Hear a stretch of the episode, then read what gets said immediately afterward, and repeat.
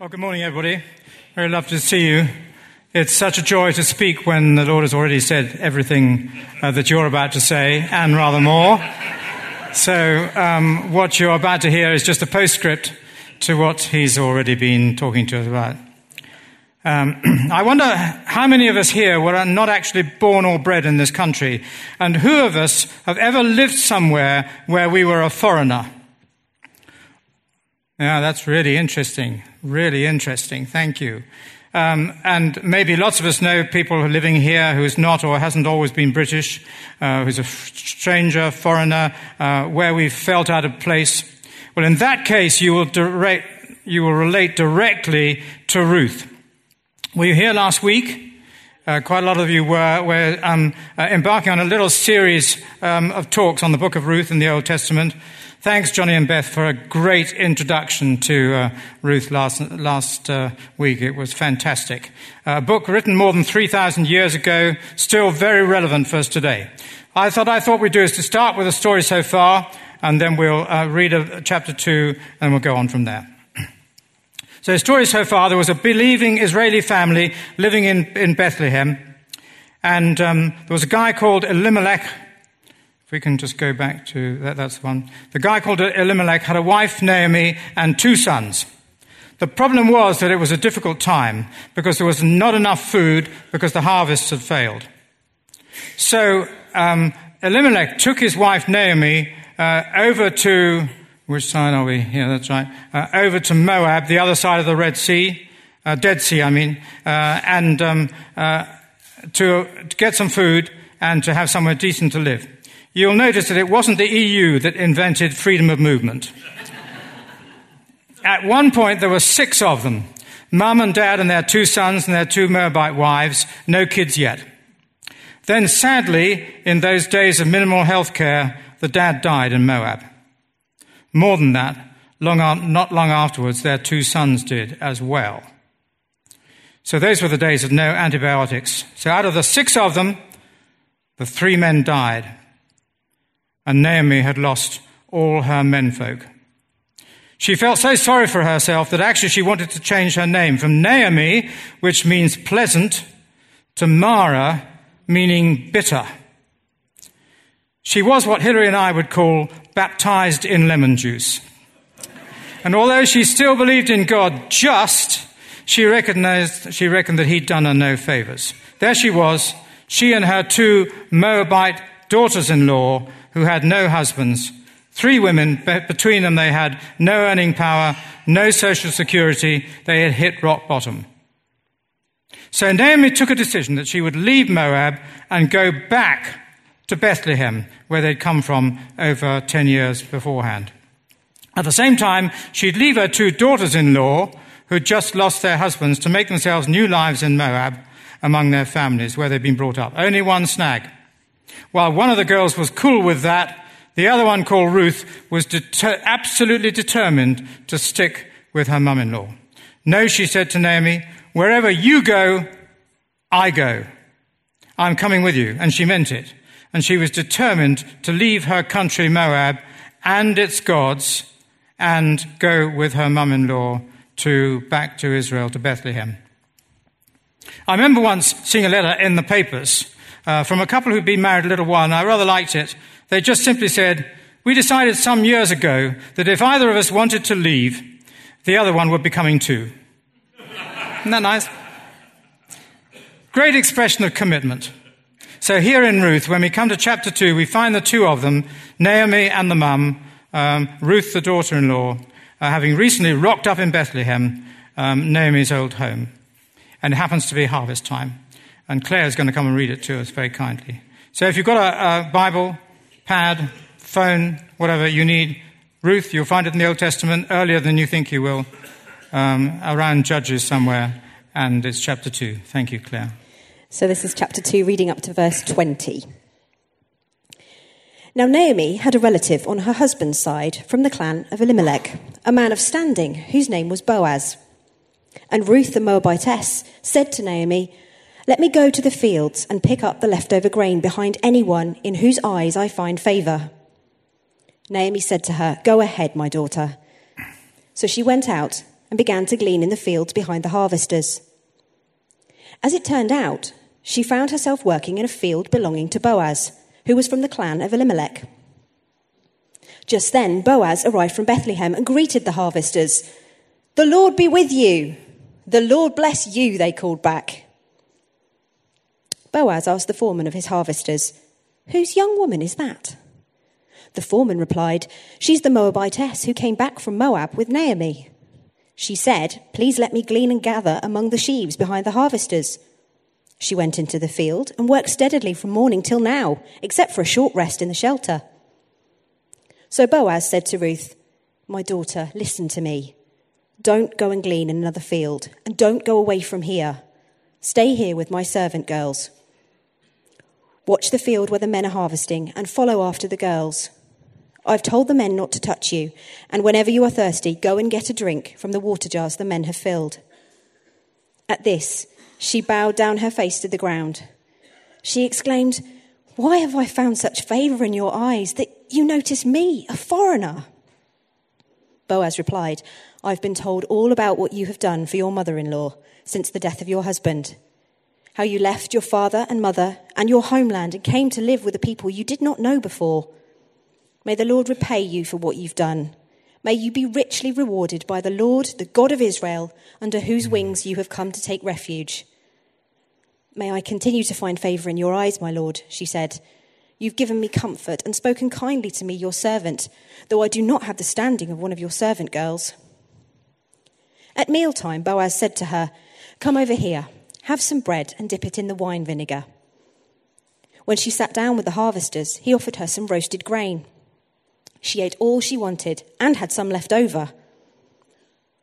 As she got up to glean, Boaz gave orders to his men Even if she gathers among the sheaves, don't embarrass her. Rather, pull out some stalks for her from the bundles and leave them for her to pick up, and don't rebuke her. So Ruth gleaned in the field until evening. Then she threshed the barley she had gathered, and it amounted to about an ephah. She carried it back to town, and her mother in law saw how much she had gathered. Ruth also brought out and gave her what she had left over after she had eaten enough. Her mother in law asked her, Where did you glean today? Where did you work? Blessed be the man who took notice of you. Then Ruth told her mother in law about the one whose place she had been working. The name of the man I worked with today is Boaz, she said. The Lord bless him, Naomi said to her daughter in law. He has not stopped showing his kindness to the living and the dead. She added, that man is our close relative. He is one of our kinsman redeemers. Thanks, Claire. Let's just pray for a moment. Lord, we thank you. We thank you for this book. We thank you for your word. We thank you for your love for us. We thank you for what you've already been saying this morning. And we pray, dear Lord, that your Holy Spirit may come and speak to us deep into our lives for your glory. Amen. Well, back in chapter 1, before Claire started reading, Ruth had said more than where you go, I go. She'd also said to her Jewish mother in law, Your God will be my God. So, although she was from Moab, she decided not to follow her own country's gods, but the Lord, the God of Israel. Why was that? I suspect it was because the qualities of, of uh, and values of what she saw in her husband's family really impressed her. The way they were, the way they worshipped, the things they believed in, the values they held. Has it ever happened to you? Have you looked at a, a friend or even a family and watched yourself and said to yourself, the way they do that is really good. I wonder where they got that from. I'd like to do that, or I'd like to be that, or I'd like to have that in our family too. I found that a lot personally, both before, uh, soon before and soon after getting married. Other Christians are great to learn from. You found that how to do things well in a Jesus centered way. And I've learned so much through the example and attitudes of, of other people. I remember my dad on his 80th uh, birthday suddenly announced that he wanted to become a Christian. Well, when we eventually got over the shock and asked him what had prompted him in his decision, his answer really surprised us. Do you know what he said? He said, because of the children. He meant our children, his grandchildren. And he'd obviously been watching them and wanting a faith of his own. And I think often we have no idea of how much the Lord does and can speak to those around us through how we are and how we react in a whole host of situations as we follow the Lord day by day. Lord, make me a person in whom others see you and your love. And may my life reflect your love and your truth. And I reckon that Ruth had been watching for some time. And finally, she decided that faith in the God of Abraham, Isaac, and Jacob made very good sense, both personally, socially, and spiritually. So she took a step. Maybe you're at the point where you're watching Christians and Christianity. You too can take that step. Just ask a friend or somebody else here this morning, and they'll help you. So here's Ruth, committed to her mum in law and her faith. She's a foreigner from Moab in another country, and as the author, as the author keeps reminding us uh, throughout this short book. We'll see throughout the book how much God loves foreigners, and it's no different today. He always has. You'll see in verse 6, if you look in the, in the text there, that Ruth asks the locals if she can go out to the fields and do some gleaning as it happens to be harvest time. What on earth is gleaning, you say? It's not a word we use today, is it? Well, gleaning is an act of collecting leftover crops from farmers' fields after they've been commercially harvested or on fields where it's not economically profitable to harvest. And actually, some ancient cultures promoted gleaning, gleaning as an early form of a welfare system. Well, I said that there was no social security, but actually, God had put some in place for his people. He said this in Leviticus 19 When you reap the harvest of your land, don't reap to the very edge of your field or gather the gleanings of your harvest. Leave them for the poor and the alien, the foreigner. I am the Lord your God. So, what the Lord organized among his people was that the leftovers didn't go to waste, but they were purposely left there for those who didn't have enough to eat and for foreigners who didn't have any means of support. Isn't that good? They could go to the edges of any field, pick up the spare bits of grain that were left over or dropped by the farm workers. What a great system for those struggling at the bottom of the pile. It's a kind of safety net for those who've fallen on hard times. It also helps ensure that nothing goes to waste. So notice again how the Lord cares for and makes special provision for people who don't have enough and for foreigners. That's why this church sees our compassion ministry as so important, because it reflects the very heart of God. He really, know, he really cares about people who can do with some help just to live the next day. Do you know what? I think that the one modern equivalent of gleaning is uh, church food banks. They make sure that what is left over doesn't go to waste, but is able to be given to those who don't have enough to live on. Which is exactly why the Lord invented gleaning. Did you know that the French have made it a law that supermarkets have to give away their excess food rather than dump it? And there's some pressure on the UK to follow suit. so here is Ruth, a single girl and a foreigner with no visible means of support uh, using the Lord's social security system by picking up some grain at the edges of the fields at harvest time. Have a look at verse 4. Enter Boaz, the owner of the field and the boss of the business. But look at his greeting in verse 4. The Lord be with you, he says as he arrives on the scene. Boaz was obviously a farmer with the Lord right at the heart of his life, but not just his life, his business as well.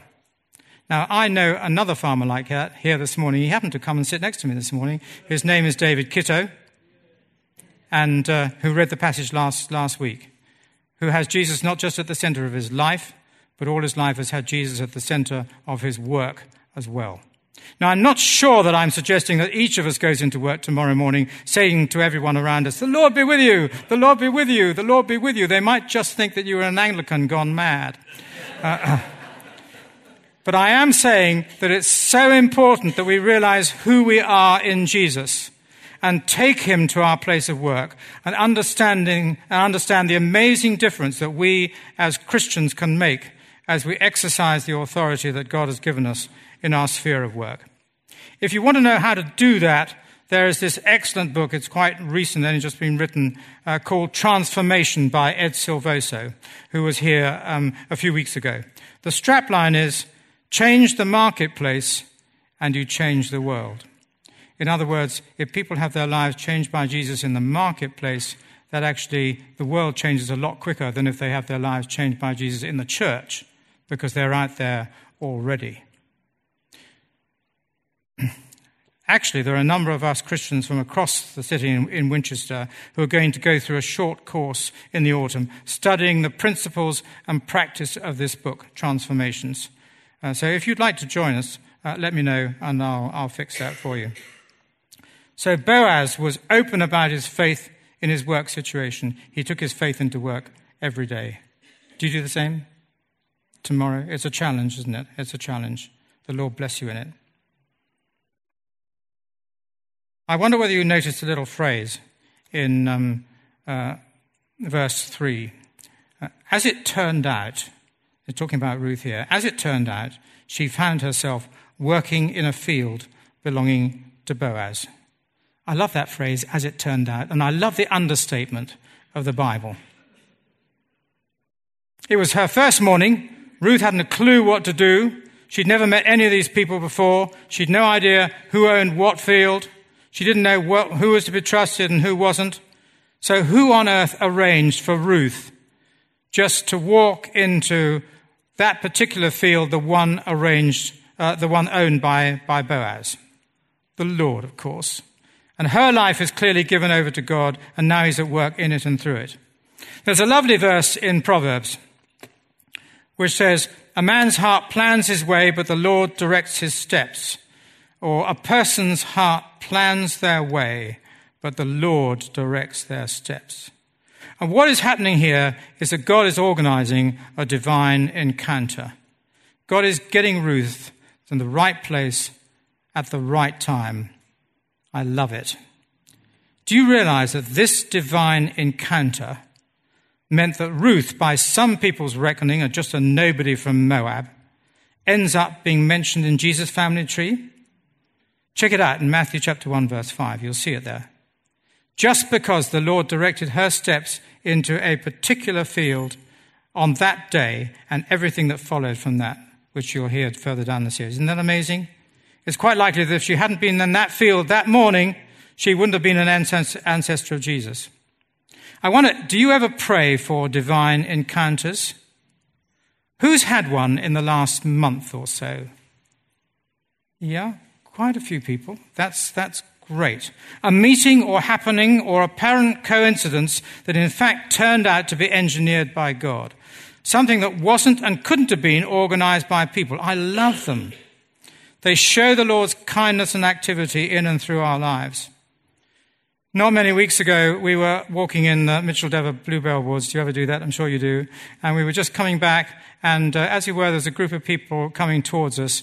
And as they did, I noticed that I, I knew one of the faces. And actually, it was a minister from Basingstoke who um, uh, we knew quite well. And uh, I knew that that was a divine divine encounter. Because actually, what happened was that we were uh, talking to them. We were able to tell them about um, uh, Ed Silvoso coming, and uh, he just organized a group of ministers from Basingstoke, and there they came. But you know, afterwards, I thought about it, and actually, two minutes either way, and we would have missed each other. You know, if anybody ever asked me if I'd like a job in heaven, do you know the department I would um, uh, ask for? It's the divine encounter department. because the timings are so amazing. That minister got lost getting to that bluebell wood. They'd never been there before. It was his first time, and he got lost on the way. But the Lord had the timing. How did the, how did the department organize that? Hang on, Brian. Wait a minute. He's not, he's not there yet. He's getting lost. He's going around the wrong road. Oh, I love it. We had one in the uh, Winchester Tip uh, some little time ago. Just got out of the car, saw a person there that we hadn't seen for years and years, and, um, and we knew that God had organized that. She doesn't even live in Winchester. It was a divine encounter. I love God's timing, and these days we often pray for divine encounters, for the Lord to put us in the right place at the right time with the right people. Ask God for some. You'll find that the Lord's at work behind apparently insignificant events. So then, what about Boaz? Well, I can imagine that when Ruth got home that evening after her first day, she probably, uh, Naomi probably said to her, How's your day been? As one does. And Ruth said, Amazing, this really kind man Boaz. He was so good to me. Funny you should mention him, says Naomi. He's a relative of ours. And you can see what Naomi says about him in verse 20. The Lord bless him, she said. He's not stopped showing kindness to the living and the dead. Here was a busy man, a farmer with lots of people working for him, but he's still taking time to show kindness to ordinary people, especially those in some kind of need or left penniless through bereavement. Then look what Naomi goes on to say at the end of verse 20. He is one of our kinsman redeemers. What does that mean? The expression actually only comes in the book of Ruth. Um, it's a very short book. The root word, Hebrew word, goel or gaal, actually translates as kinsman or redeemer or relative or avenger. So, what's a kinsman redeemer? The answer is a male relative who, according to Old Testament laws, had the privilege or responsibility to act for a relative who was in trouble danger, or in need of vindication. What a great idea this is. If something goes wrong in a family, well, I'm sure it wouldn't happen in yours, but you know, in other families, something goes wrong, or an injustice is done to somebody, or there's a property dispute, or maybe even a devastating bereavement, then there's a male member of the wider family who can be called upon, although not forced to, called upon to take the matter in hand and be empowered to help in whatever way he can. Sometimes they could even take on a woman who had been bereaved and take them as their wife, if that was right. Boaz was a member of Naomi's wider family. So could he possibly be the one to help Naomi after the loss of her three men, her husband and her two sons? We'll hear later in the series how it all works out. But for now, just see how Jesus fulfills this beautiful idea for each one of us. According to um, Hebrews verse 2, there's a real sense in which Jesus is part of our family.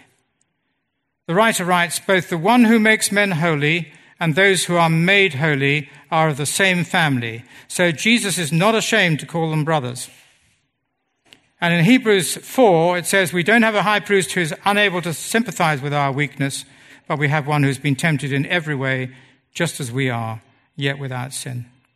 So do you see that Jesus is our relative? He's part of the human family. He became part of the human family uh, as he was born in Bethlehem, same place. He's also our Redeemer, as you well know, through his sacrificial death on the cross. In Jesus, we have redemption, Paul says, through his blood, the forgiveness of our sins. He's truly able to help us and rescue us in every single one of our bad situations and bring us back into the place of being who He actually originally intended us for, to be. So, do you see in this book, written about, about 3,000 years ago, there's actually prefiguring the work of Jesus and His redeeming work for us 2,000 years ago, which is actually completely relevant for us today, 2016. What's more, it's really important that you see that it's about ordinary, very ordinary people like you and me. You could call it, David probably would, an everyday story of country folk. but actually, it was made extraordinary because of the presence and activity of God. The Lord saw this young foreign woman who had nothing, prematurely de- um, deprived of her husband yet with a heart for the God of Israel. And as you will see in the next two weeks, thrilling installments, God turned everything round for her. Brothers and sisters, I just want to encourage you, He's ready to do the same for you and for me. Whoever you are, however ordinary you feel yourself to be, however little you feel yourself to have in any form, He's fully committed to your welfare here on earth and a glorious future with Him in eternity. So dare to believe it. He's your kinsman redeemer. So talk to Him about your situation today because He really cares. He really cares. Let's just be quiet and do that together. Just come to your Father who sent the kinsman redeemer for us and tell him all about your situation as if you didn't know and ask him to help us.